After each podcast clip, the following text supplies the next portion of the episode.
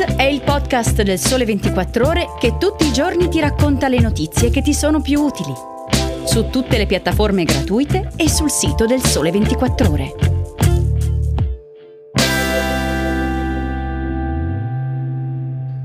Ciao e bentornati all'appuntamento con Start. Io sono Antonio Larizza e oggi vi parlerò di auto elettriche cinesi che si preparano a conquistare il mercato europeo del ritorno dell'obbligo di tampone Covid per chi arriva dalla Cina e di un record che riguarda le start-up innovative e per una volta anche l'Italia.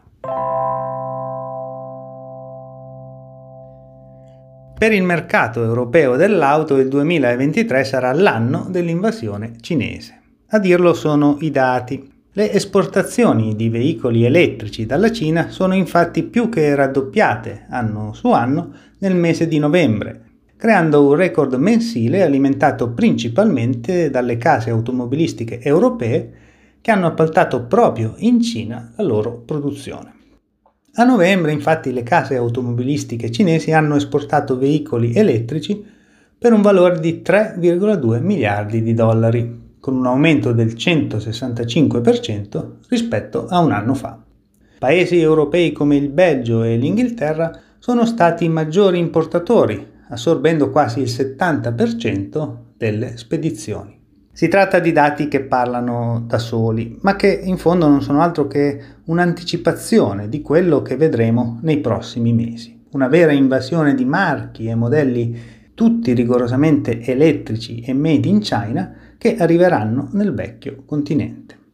Come spiegano Mario Cianflone e Franco Sarcina in un articolo che trovate sul sito del Sole 24 ore, si tratta del risultato di quella che potremmo definire una tempesta perfetta.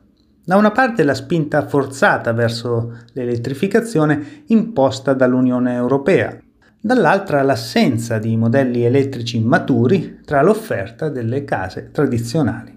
Due facce della stessa medaglia che di fatto hanno spalancato le porte dell'Europa ai cinesi, che, va detto, hanno dimostrato di saper produrre anche vetture sicure, di alta qualità e con a bordo un alto tasso di innovazione.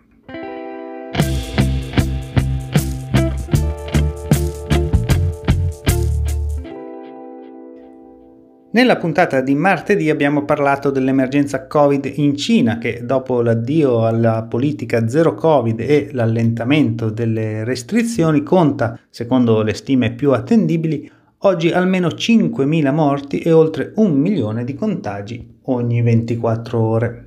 Tanto che nel resto del mondo, dal Giappone agli Stati Uniti, si stanno mettendo a punto linee guida per controllare chi arriva dalla Cina.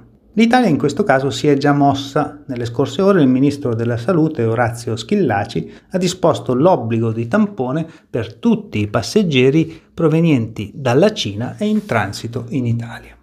Intanto arrivano i primi dati dall'aeroporto di Malpensa in Lombardia, dove lo screening Covid per chi arriva dalla Repubblica Cinese è già in corso dal 26 dicembre. Chi atterra nello scalo milanese da un volo proveniente dal paese asiatico viene infatti sottoposto in aeroporto al tampone per la ricerca di SARS-CoV-2.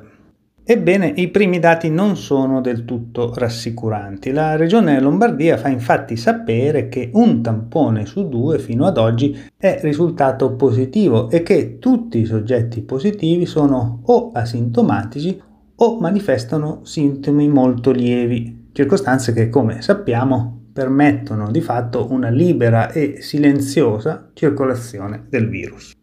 Probabilmente anche guardando a questi dati il Ministero della Salute ha deciso di reintrodurre il tampone obbligatorio alle frontiere per chi proviene dalla Cina.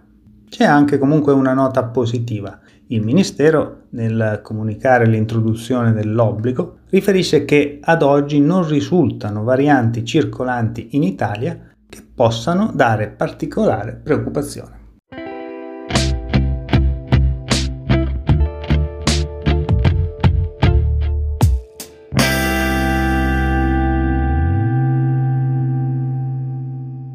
Chiudiamo questa puntata parlando di startup. Ieri è stato diffuso un dato incoraggiante per l'Italia. Nel terzo trimestre 2022 nel nostro paese sono nate 14.708 start-up innovative. Si tratta di un record, il dato trimestrale più alto di sempre da quando, nel 2012, è stata introdotta in Italia la possibilità di fondare un'impresa con la formula della start-up innovativa. Ovviamente è un dato statistico che però segna un trend positivo. Tutto questo mentre da Israele, la patria delle start-up tecnologiche, arriva un allarme da parte della comunità high-tech perché l'azione del nuovo governo di ultradestra minaccia di voler controllare l'ecosistema dell'innovazione in nome di principi religiosi. Sul caso delle start-up in Israele vi segnalo l'analisi che Ugo Tramballi firma per la sezione 24 sul sito del Sole 24 ore.